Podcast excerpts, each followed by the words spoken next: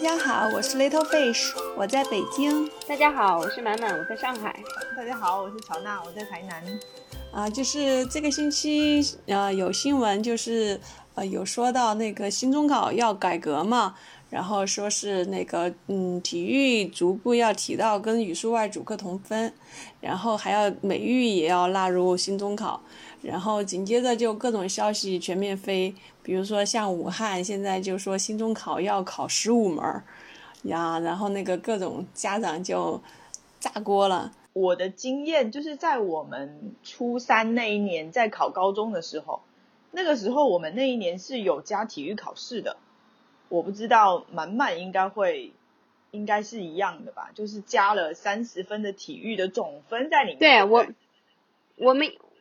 我们我们要跑八百米嘛？对对对对对，然后还有那个立定跳远。我记得就是它有三十分，对三十分的体育分在里面。那个时候是第一年加了体育三十分的总分在里面，然后我就记得记得非常的清楚。然后后面就是快要考试，大概前几个月吧，然后体育老师就就在学校里面就是办的那个课后的培训班，扬眉吐气了是吗？你想说体育老师从来没有，就是有人会补体育。你就会发现成学校成绩好的都会去补体育，因为他舍不得那个体育的那个分，因为你想，我们体育老师就算给我们听嘛，如果你的体育只考二十分，那成绩不好的，如果体育考了二十八分，就比你多八分，八分在那个在我们那个时候考高中的时候，八分几乎就可以把你挤出，就是我们那个时候省重点一中的那个分数线了，所以成绩好的人反而会去。参加这一种，就是这种体育的课后培训班，就是你也不能说平时哦，就是锻炼身体就好了，因为他那个是用分数衡量的话，其实到最后，他还是就是应试教育的一部分，他没有什么素质教育的部分在里面，对不对？哦，你一定还是要去追求一个跳远，你要一定要跳多远，然后那个技巧到底是怎么样的，然后你跑八百米一定要多快，就是一定要去追求那种 更更高、更快、更强的那种那种感觉。前段时间体育总局不是有个体能测试吗？然后有一些非常有名的奥运冠军啊，这些他们都没有通过嘛，然后就不让他们参加什么什么比赛。呃，就是在选那个。参赛资格的时候要那个体能测试，体能测试不过的就没有参赛资格。对，这个跟以前那个足球队不是以前足球联赛嘛，他们不是每年都有春训嘛？然后春训不是每个足球运动员他们都要参加体能测试，如果你体能测试没有过，你就没有办法打那一年的联赛。我觉得中国足球已经这么这么差了，用这种方法都已经没有办法成效了，他们干嘛还把这样同样的方法？用在现在这个时候，真的实在太扯了，太那说明他这个评判标准太有问题了嘛，对吧？你就是通过这么严格的体能测试选出来的人，一样的，什么都什么比赛都吸不进啊，都蠢了这么多年了。对呀，那然后他是奥运冠军，他也在这个体能测试上面不能全部通过，所以它这个，这就是当你把这些东西你很难量化的东西，你要强行量化的时候。你的标准制定就一定会存在很多的问题，对吧？然后到最后就会变得非常的非常偏。所以任何东西吧，就是这个也扯到就是教育和测评之间的关系嘛，对吧？教育确实是需要测评的，但是任何的测评的话，它都是有有限的，它是有它的问题所在的。就跟就跟我教的雅思一样，就是雅思的测评也有它自己的局限性，对，也有很多的情况，很多的东西它。不会完全体现在分数上，嗯，但是这个就是反映出一个趋势嘛，所以说各个什么培培训机构又开始摩拳擦掌，各种体育美育的培训机构也开始冲要给开始纷纷上马，因为之前还有不是有吹过风，就是说要把裸眼视力也纳纳入到那个中考范围吗？当时也是把这些家长给。嗯，急的，就是说，其实你这样子，我们都是应试教育的高手，你真要这样，那马马上就是医院做手术的，对，预约满号。哎，我觉得他这样真的就太坏了，他这样再再搞下去，就就跟纳粹的优生学差不多了，我感觉。你要不要像斯巴达那样的呀，对吧？生出来先酒精就是走一遭。对啊，经经受不住的就就趁早淘汰掉，我觉得太过分了。就是其实很多人不是说高考相对公平嘛，就很多时候它其实不是一个智力的测评嘛，对吧？它不是一个智商的测评，不是说你一定要非常非常聪明才能通过，反而就是你一定要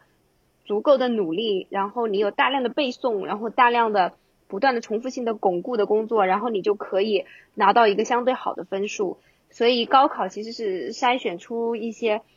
具有非常强的意志力，是吧？然后又一些可能有一些比较正确的学习方法这样的一些人。但你说如果从体育方面去筛的话，就真的很不公平，因为确实每个人的体能就有先天的巨大的差异嘛。现代教育啊，其实现代教育并不是，嗯，特别是这种公立教育，它并不是为了，嗯。个人的那个发展优先考虑的，其实一开始的设计初衷应该是为国家培养他所需要的人来考虑的，所以一开始其实是一个军事化的组织，从应该是从德国那边开始现代化教育的嘛，所以说从一开始来讲，这个就是国家他需要什么样的人，他就会去培养什么样的人。我记得就 有一期那个小水跟我们聊艺术的时候，也是美国的一开始在学校开那个艺术课，其实是培养画图的，其实是一个培养工程师。他是所以说他不会说一开始就为了提升嗯个人的素养，或者是你的鉴赏力呀什么这方面去考虑，而是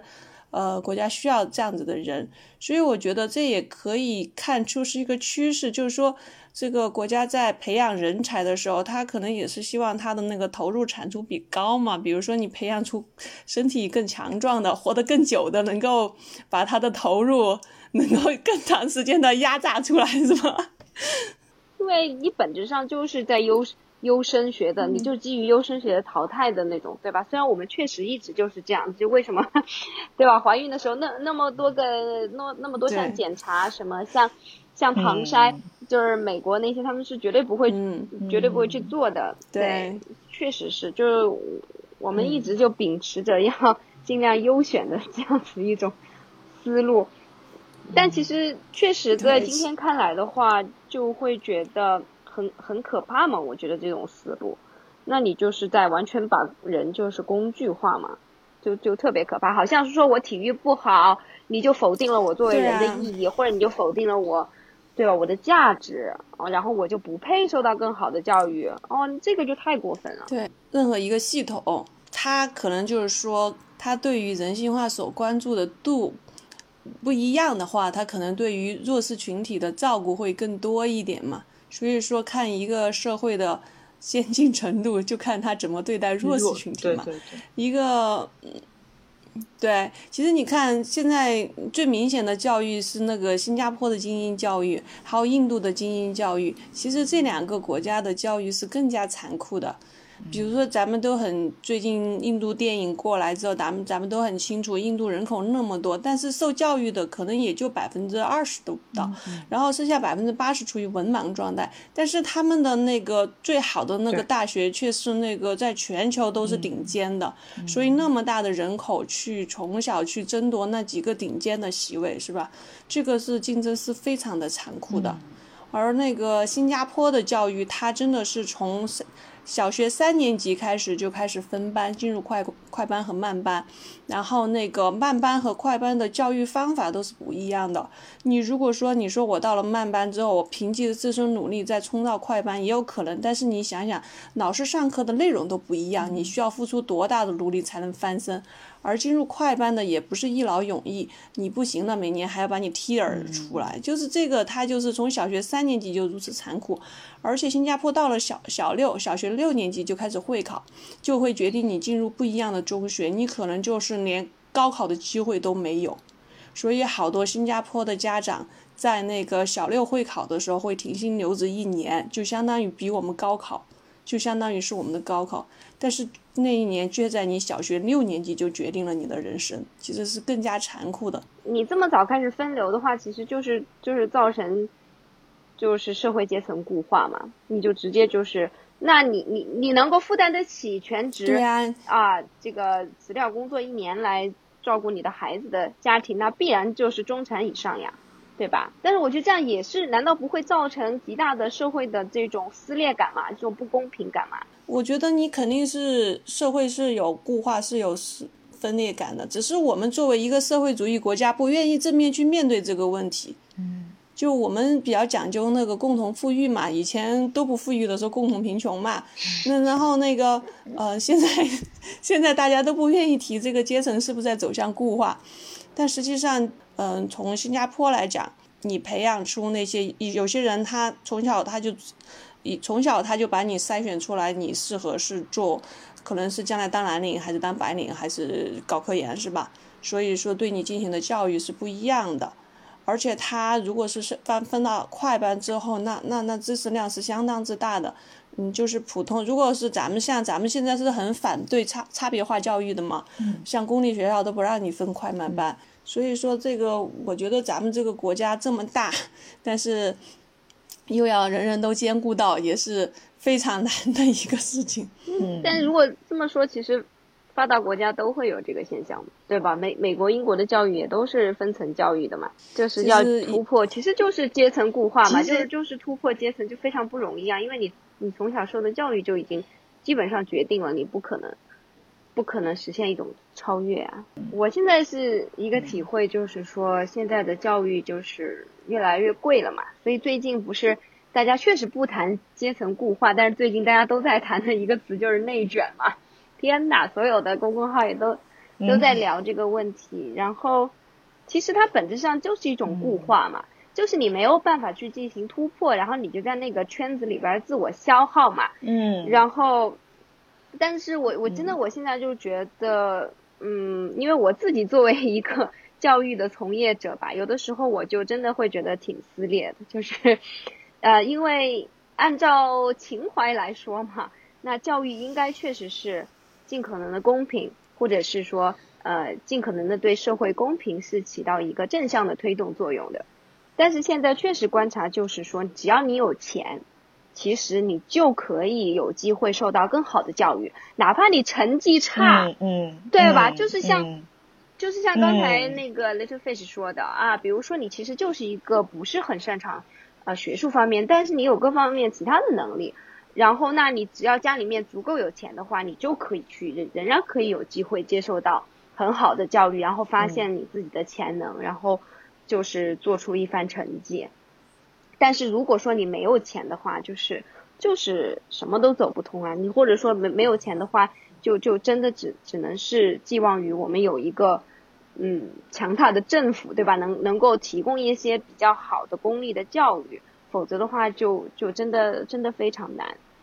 所以，所以我我也是，其实有的时候我还是比较赞同，就是说，啊，就国家目前在做的一些对于公立学校的一些推进的事情，我觉得确实是很有必要。因为平时我们能接触到的人的话，我感觉至少都是中产左右的。其实真的有太多的。呃，贫困的孩子就是看不见嘛，然后我觉得，确实国家应该就是把光照到那些看不见的地方。这个，因为我之前有个亲戚在乡村当老师嘛，大概也就十年前吧，他真的还要负责去每家每户去劝说那个嗯孩子，你劝劝说家长让孩子上学，因为他当小学老师，而且他还是在东南沿海地区，属于经济比较发达地带，然后。就这样子的情况下，十年前他还需要去那个劝家长送孩子去上学。那你说这些家长的意识，他连让孩子去上免费的学校学校都不送，那更别说什么素质教育和其他投入了。其实就像刚刚满满说的，就是说咱们那个为什么有钱人家的孩子。他即使说在学业上表现不佳，他依然有机会靠着父母的金钱一路走到底嘛？就是说，这个教育就是本来它就是一种投资，就是政府拿那个财政收入去购买教师的服务，是吧？然后那个这要不就是政府投资，要不就是家长靠自己的钱去购买这种服务。所以说现在就是说国家的财政就那么多，他到底投到哪儿去？刚刚满满说的就是说更应该是阳光普照。投给那个呃贫穷一点的人，因为富裕的人，你那个国家即使照不到这些家长，也会把他补齐是了。是我我我是我是觉得就是要保证一点基本的公平吧，因为我我觉得教育这个东西它也不能完全看作是投资。我觉得如果说完全看作是投资的话，其实也就是说，那你比如说你没钱，那你投资个啥，对吧？你没钱就不投资嘛，这就很正常。但是我觉得教育它确实是一个，你也得要看到它有一部分是基本人权的部分。所以，所以为什么教育这么撕扯？我觉得就是因为这个。就一方面，其实它在今天的社会，应该它是属于一个基本人权的一部分，我觉得。但是同时的话，它它确实又具有一定的消费或者投资的这样的一个性质嘛，所以又需要钱，所以所以就就就是会产生这样各种嗯不一样的观点吧。也就就像政府的话，它可能也会有不一样的抉择。他希望多付一点钱，在多投一些钱在哪个方面，这都是其实背后就是有呃政府的一个价值观的体现。他到底把这个教育这个东西看作是一个公共品，还是看作是一个对吧投资需要有回报的这种，就完全是两个概念了。我们小的时候，就是我我一直就是，其实我还没有做过这个 research，但是我印象中，在我小的时候，因为我想。就回到那个体育的问题，我记得以前残疾学生是不可以考大学的，是不是？以前有这个规定吗？但是就是说有一些特定的专业肯定是有身体条件限制的。那我怎么 就？对对对，我我记得好像有一年的新闻，就是一个女生，她好像身高特别啊，对呀、就是类似像这种，然后她就被啊，学校对呀、拒收了，就是有这对对对种。对，就被大学拒收了。嗯，然后后来那个女生好像去了我的大学，就是对我，我就记得我小的时候总是经常看到这类似的新闻的，特别气不过，我就不知道为什么就是要定这种，就是就就觉得大大学是选美吗，还是干啥的？就是好像会有各种各样的原因的，就是被大学拒的。嗯，近几年的话，嗯，我倒是看到有一些新闻，呃，是说一些残疾学生录取的，但是就这种事情它还是会上新闻。你就知道这个事情有多么的少见。我我怀疑有很多的残疾的孩子，可能一早他就已经放弃了他的大学梦了，他根本都没有问过自己有没有可能。嗯，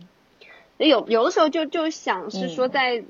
在在在中国真的有很多选拔的标准真的太不把人当人了。说实在的，对，我觉得首先是这样子，作为作为残，咱们现在都不能说残疾啊，作为残障人士，他那个上的学校肯定也是特殊教育学校，至少我在我们学校是很难，见到残障人士的就就说。为什么？所以说他上的，所以他受的教育体系就跟我们不一样。他教他受的教育体系跟我们不一样，那课可能课本都不一样。那你参加同样的高考的话，我你是不是呃对有呀、公平的机会？那那就是不一定的。道理嘛。就如果说你真的是属于就是说呃呃怎么说智力方面、智能方面有一定的残障，或者说你是呃这个视觉或者听觉方面有一定的障碍的话，那去特殊的学校，我觉得还可以理解，就可能给你一个特殊的一些课程。但是你说那种呃，比如说身体上面，只是身体上面的残残障的，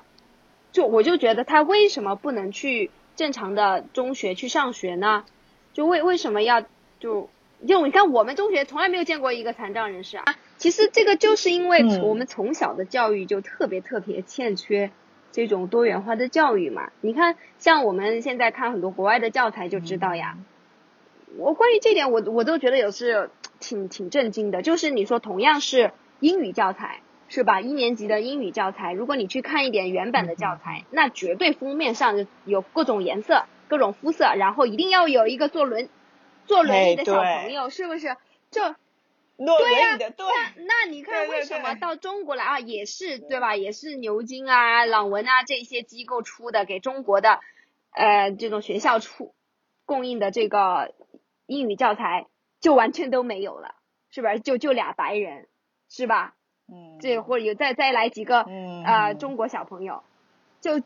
就就完了。所以所以就是人家说的啊，就是说在在中国你为什么看不到残疾人、残障人士？就他们根本都不愿意出来嘛，对吧？因为中国整个的这个文化就是对他们来说是非常的、非常压抑的，嗯，非常不尊重的。我我妈，因为我妈是小学老师嘛，然后我妈教这么多年书啊，她只碰到过一个，就是真正她就是拄拐杖，她只有一条腿的一个学生。然后他当时因为我们我长我后来都住校嘛，就高中的时候，所以那个学生，因为他们家庭条件的确也是比较不太好，他其实只是作为一个很普通的学生，就是在智力上其实他并没有显示出非常。特别优秀的那一面，就是他只能算一个很平平的学生。然后，但是因为他们家里面比较贫困，然后他为了要上学，他每天如果要从他家每天往返学校的话，就要单程就要花掉两个半小时，就是从山里，然后就是从乡下，然后坐车或者是走路什么之类的。然后后来我妈就让他住在我家里面，就是他吃住都在我家里面，然后。他就每个周末才回去，然后这样子把小学阶段念完了。但是呢，他就是很快很快到初中以后，好像说他初中大概好像都没有念完，就是他真的就是撑不下去了。然后后来我妈就说，他好像就在我们家那边的市场里面。然后卖香肠，就是他就是回归到就是原本感觉是他属于他命运的那一条路上去了，就是他真的就没有办法撑不下去了。的确，你想想看，在一个普通的学校里面，他是一个残疾人，他只有一条腿，他光体育课他就没有办法去上了。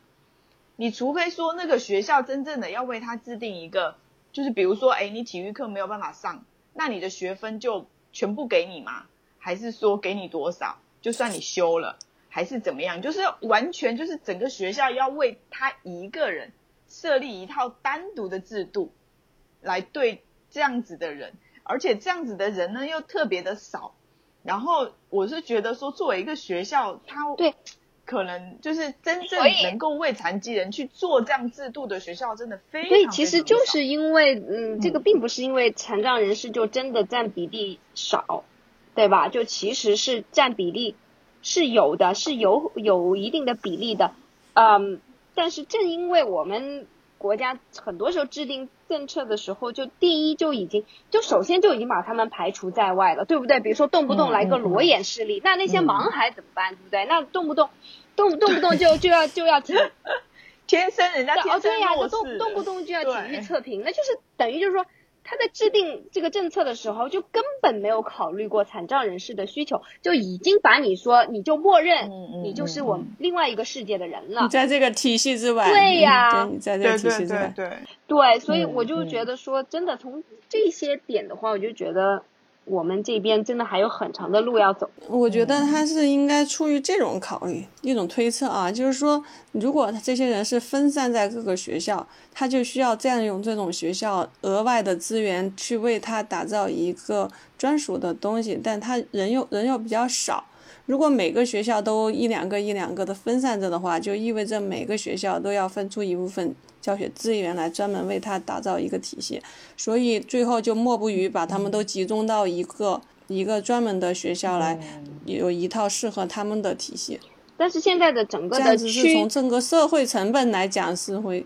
会会低一点啊。就是现在有个趋势，就是还是就是要去推广一下融合教育嘛。就是当然，呃，我觉得在硬件上面，其实这都是一个很好解决的问题。你现在哪个学校？没有那种无障碍通道呀，对吧？哪个学校没有都要修，就是政府强行要要规定要都要修的，就其实就还是一个我觉得思维的转变吧。然后还有像融合教育，呃，经常很多推就是推广融合教育的这些人的话，他们都会非常强调一个点，就是呃。就是所谓正常的孩子啊，就是一普通的孩子的话，他也能够从这样的这个融合教育里面得到很多的很多的成长嘛。所以其实，其实它它是一个很有价值的一件事情。对，因为你将来孩子到了社会上，你是要去接触各种各样跟你不一样的人，怎么跟他们相处，怎么嗯，怎么怎么让彼此都舒服。这个如果是你在学校里就是一个融合教育的话，那肯定是对于你将来这个社交是非常有帮助的。嗯。但是就是我们这样子，就是说一直说是一个象牙塔嘛，就是太把同一类人归归在同一个地方了。嗯，所以你看到的这个世界是非常有限的一个角度。而且现在同温层又特别的特别的同温，就是大数据时代嘛，就是你永远都在同温层啊，你要突破那个同温层是很难的，就是永远都把你困在里面，就只给你你愿意接受的，你看愿意看到的。然后你平时看的越多，就是一直困在里面。对啊，所以现在小孩子也是，你看，特别是现在的小孩子，至少像在我们北京这个这个地方，放学之后，孩子全进了各种兴趣班或者是补习班，就是你在小区玩都找不到孩子了。所以说，你基本上一起玩的孩子都是在同一个补习班的孩子嘛，你 完全你的环境就被限制到这种这种里面。连话题都是只能是那几个话题，真的，真的想起来觉得太糟糕了。天天经常有在说啊，我们要培养孩子，都是一堆大道理啊，培养孩子要成为一个有胸怀、有格局的人，对吧？要让他不能自私自利啊什么的。但其实你给他创造的条件就是，就是一个很狭隘的这样的一个环境里面，哎，真真的是，所以我就很很担心，其实像。如果说对培养出了，我觉得最失败的一种情况，也就是听到有同事有聊起过的嘛，就是就学生就是很有钱，然后他确实就是他会问老师说：“老师，我为什么要学习嘛？对吧？我真的就找不到任何的学习的一个理由啊。”对呀，所以嗯，就是我我感觉就是说，呃，学就是教育的可能比较。比较失败的状态应该就是这种，其实也不是这个孩子的错，对吧？就他他从小的这样子被置于的一个环境就是这样子，对吧？他完全就是已经钱多的几辈子花不完，他什么都不需要做，对啊，就是变成这种状态。那那你说他的这种，而且他跟他一起就是 social 的孩子，可能也是大概这种阶层的，你你说他该有多？其实也该有多空虚啊，是吧？就是有很多孩子就确实是这样。你看，在那个亚马逊美国孩子的那个 畅销书榜里面，名人传记那一套是学校的指定用书，也是他们的销量最好的一套书。就是说，这个从小。嗯，通过读这些名人传传记，然后其实那套书的名字叫《Ordinary People Change the World》嘛，就是普通人改变这个世界。就是说从小让他要树立这样的一个价值观的引导是很重要的。就就像满满说的，你不会觉得我我我好像教育就是将来一个谋生的工具。如果我将来不需要谋生，我是不是就可以不接受教育？嗯，其实这个就是一个很失败的一种观点的传达嘛，就是教育只是你你，其实咱们最近读书啊，就是一定要用存在主义观点是要超越，是吧？你教育是实现超超越的一个很重要的手段，并不是你只是满足于温饱或者是享乐。所以所以说，像那个你举的那个学生问为什么要学习的例子，就是说，毕竟能够改变世界的。平凡人就那么几个，大部分人都是普通人，可能会觉得自己资质也没啥特别的，是吧？努力了半天也没觉得比比别人强，但是本身自身又有花不完的钱，那我到底为什么要学习？是啊，就我在想说，如果我到时候未来有真的有一个我的学生这么问我的话，我就会建议他去做公益。你有这么多钱用不完，你去帮帮那些没钱的人吧，我觉得你也会很有成就感的。我我我觉得可能真的这个，这个也许他可能不会真正的考虑我的这个意见，但是其实，如果他真的这么去做的话，我相信他真的会有不一样的感受。那我还是相信说，呃，你如果能够去帮助到别人的话，你肯定能够得到。更深层的一种幸福感呐，我我是这么觉得。嗯，其实我觉得满满这个例子也暴暴露了一点，就是说孩子的自驱力的问题。如果孩子都不明白自己为什么要学习的话，那可能从小他就没有说是自己想学习，只是稀里糊涂的跟着家长要求的，是吧？那就是说现在的孩子虽说教育负担这么重，嗯，学业和各种课外班儿。那又没有真正培养出他的自驱力，这些是他想要干的吗？还是说只是家长强加在他身上的一种怕输的一种一种情节，是吧？不是，我就在想说，这这这应该也是，就是很多人进了大学之后就完全放飞自我了，对啊，完全迷失方向，就不知道人生到底要怎么样了，因为你再也不用。为你就是还要升学，还有什么？就是除了极个别就是可能要去考研的人之外，就是大家就盲目了，就不知道要干嘛。就大学四年就混的，就什么都没有学到，什么都没有获得，然后就对，然后就就毕业了，然后也不知道人生要去哪里，然后就随便找份工作，然后后来又觉得做的不好。就我我我就想，最后都成为无聊的成年人。我就想说，就是说。到底有谁可以说在小学的时候就真的坚定自己的目标吗？我觉得不会的呀，对吧？你说小谁小时候从小就已经决定了我要干啥，然后后来就一直这么去干，那就只有那种朗朗那种，对吧？就是说在他的父母的这个天分，首先就是这是一方面，主要还是他父母，就是他他的父亲就已经这个就就我觉得他父亲就像是那种呃一个创业者，他有一个非常明确的一个 vision。最好我要把这个我的公司带到哪里，然后他的这个或者我把我的产品带到哪里，他的产品就是朗朗嘛，对吧？然后他就是这样不停的，是吧？然后他就从小那就有一个非常明确的目标。那那你说就是正常人，我觉得其实很少有有人会说很早就知道自己要干啥呀。我觉得一般也都是呃不停的探索的过程嘛。我觉得这个这个挺正常的。嗯，但其实有的时候你想想说，但是你看我，但是你说，就是我觉得我们这一代人和下一代人有很大的一个区别，就是我们这代人是没人激的，全都是自己激自己。所以说那个我们从小虽然我没说我设定了一个目标坚定执行，但我们至少我们从小都想当科学家，但都知道要当科学家的话就要努力学习，所以我们那个时候学习是很自觉的。没家长那时候都没有管的，嗯，但是这一代就很不一样了呀。这一代就是家长简直就是回家之后，嗯，要干什么，时间管理什么样，都是家长来管理的。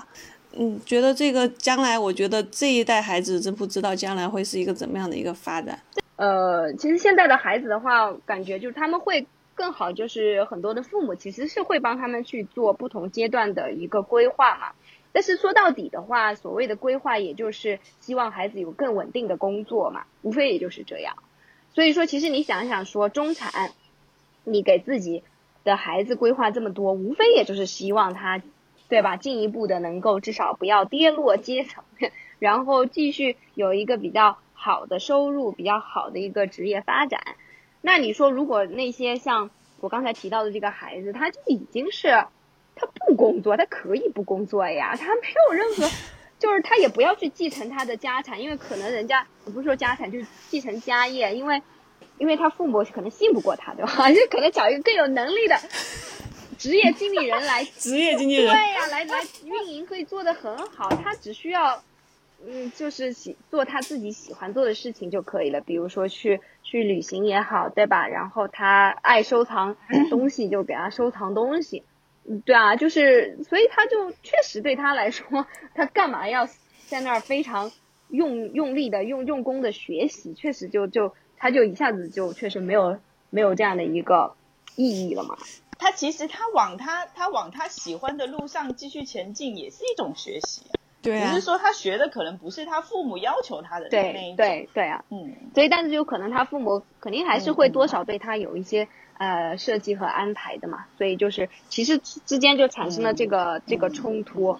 所以我我真的就觉得，如果真的是非常非常有钱的家长，我就应该应该你的孩子就就培养他们去做点真正他们喜欢的事情，多好呀！你挣了那么多钱，不就是希望你的你的孩子可以追求自己的梦想吗？你你你你你这想法不是资本家的想法，一旦当了资本家，就是希望资本越来越大。代表我们没有钱，对，就是典型的那种，这个这个皇帝砍柴也是用金斧头吧，就是这典 典型的就是没钱的人想到我以后有了钱之后，我要去追求自由，追求理想的一个自由派的想法。确实，就是我觉得这也是一种人生境界嘛。当你有这个能力去去影响和改变这个世界的时候，那未尝不是一个很大的诱惑。会让激励你去做这种事情。所以有的时候我觉得比较好的教育应该就是去激发这种嘛，对吧？去激激发这种超越的 愿望。嗯，其实就回到我们说刚刚体育的那个问题，有的时候你也想到，像美国一直他们的那种教育的话，就非常强调呃智能的和身体的能力都同等的去发展嘛。我觉得这一点其实就是我们特别欠缺的啊，不知道为什么我们的孩子就很容易就导致就要不然就是特别只会做题，只会呃学习，但是就体育方面就很差，对吧？要不然就是反过来。好像就没有办法做到像人家那个，就是比如说人家牛津、剑桥啊，对吧？有很多的高材生，他们同时体育也都有，对对，哎，很优秀，嗯嗯，对，所以呃，就就可能还是就我们会总是把这种学习和其他的文艺和体育就是对立起来的，然后你你好像只能追求一样。那为什么人家那些就可以两样都有呢？比如说我也可以画画画很好，我也可以学术非常强，我也不是说我一定就只能做做画绘画的，我我可以当一个呃医生，然后同时又很会画画，这为什么不可以啊？其实你想想，我们小的时候，我们是很学有余力的。就是我们把学业可以很好的完成之外，我们还有很多课余时间。只是那个时候我们家庭不足以投资我们去搞那么多五花八门的体育艺术特长。但是你到了这一代，家长不是就往下投入了吗？但是又陷入另外一个怪圈，就是学业啊，还有各方面的竞争越来越激烈。所以说，艺术常常这种会在三年级什么之类就被舍弃了，而很难坚持下来。这种，嗯，就是说，你首先你在文化课方面有一个相对自由的一个环境，不要搞得那么太机械，时间都得耗进去。然后你稍微努力努力，然后文化课就很不错了。然后这个时候你还有很多时间，家家家长又有那个金钱投进去，你把体育搞一搞，或者是艺术搞一搞。就很可能是那个体育学习两双优啊，真真的，你说到这个，我就忽然想起的一个很可怕的一个设想，因为我就忽然想到，因为时间是有限的嘛，对吧？这个是，嗯，其实是最大的一个成本嘛，就好像之前那个，好就说罗胖，他之前不是有讲过，我记得他就是说所有的那个 A P P，它最终争夺的是什么嘛，对吧？就争夺是我们对用户的时间嘛。我就忽然真真的是想到这个，最后拼拼妈拼爹，真的最后就是拼拼谁有时间呢？真的是，我就觉得，比如说，如果像我我们，嗯，我跟我老公目前这样子的一个工作强度的话，我就我们真的不可能在孩子身上花那么多时间。那这样的话，其实就是，其实对于孩子来说，他就是一个极大的劣势了。某种意义上说，就就真的花不出这么多时间。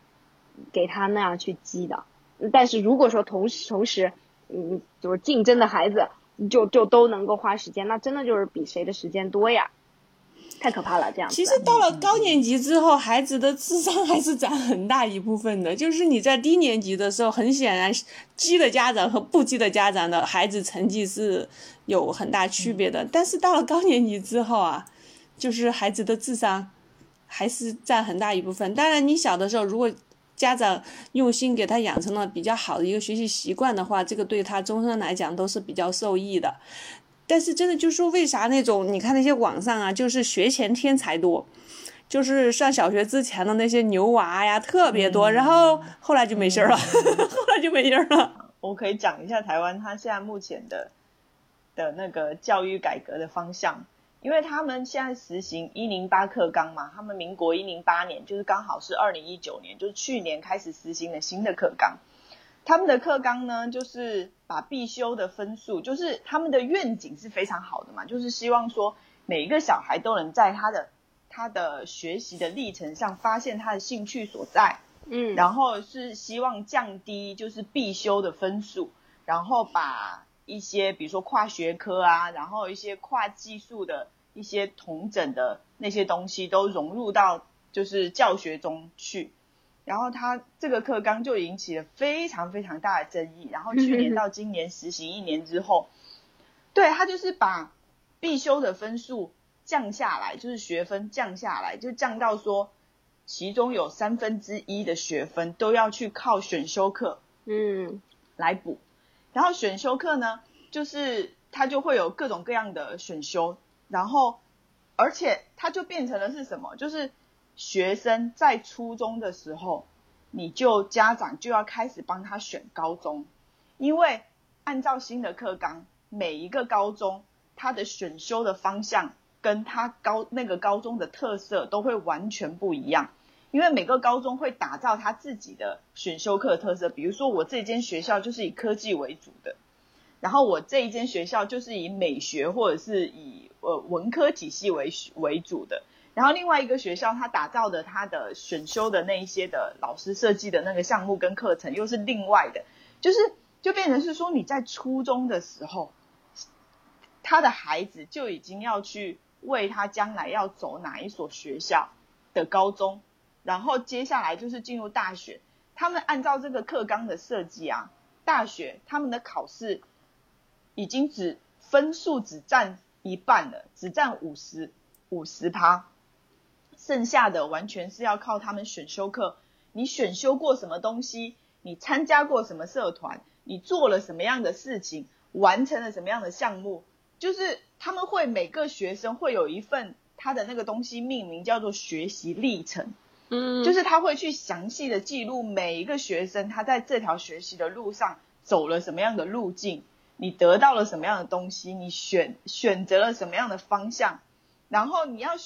有着这个历程，然后再去选大学，你就会发现是说，哎，你在初中的时候，我就要定好是说，我将来如果要去考大学的医学系，那我就是这条路，我就是所有的路径都要跟。这条路就是跟我最后的目标要完全一致，你你才有可能去走到你最后的目标里面去。我就觉得这个所有的家长都懵了，都不知道说我到底要参加什么样性质的社团，要去让小孩子去报什么样的课后班，才能够让学习历程这一个东西看起来足够好，就觉得家长是。真的没有办法了，就是家长完全是懵的，就不知道我要做什么，我我我想要朝哪方面激，我都没有办法自己在家激了，你知道吗？是的呀，对啊，越是这样子的改革，对家长的要求是越来越高。其实，因为最近我有看一个，就是说那种走不走寻常路的家长嘛，比如说他想脱离这个应试教育嘛，然后他可能给孩子就是。到了那个暑假就联系什么中科院的，比如他孩子对什么计算机感兴趣，就有没有计算机的中科院的计算机有夏令营或者有什么项目可以让他孩子参加。平时也是给他看这些书啊，然后真的，我然后大家就说，这种对家长的要求实际上是更高的。你那种你走那个应试教育是标准化的嘛？你这个完全是定制的。你你孩子那个年龄，他定制啥呀？还不是靠家长来定制。其实这样子的教育改革，其实反而就是走向了一种很极端的精英教育上面去。对，就是当你的家庭有那个能力、有那个资金、有那个环境的时候，你的小孩子的那个历程一定都会特别的漂亮。比如说送你去国外参加一个什么那个什么夏令营，然后一个科技的什么夏令营，或者是一个什么的，这不就是比你在台湾？自己举办的，对一个总体的一个策略的话，肯定是会很有问题的嘛，对吧？我觉得这个就太不公平了，确实会会对于家长来说，那那就真的就是就是你你如果呃如果你你自己首先没有足够的时间，然后你没有足够的哦我而且我觉得这个会有直接就会导致很多的。女性不得不回归家庭嘛？我觉得这个其实是非常大的一个一个风险。嗯，对，之前还有一个段子啊，是一个鄙视链，就是说现在对于妈妈也是有鄙视链的，就最高的就是全职妈，你知道吗？就是，就是，而且不是普通全职嘛，就是那种海归啊。曾经的高管的那种全职妈，先是实用的实现了经经济自由的全职妈，回来专门寄小孩，这是顶尖的。然后就是那种有个清闲工作的妈，就是你的工作是个相对闲职的妈。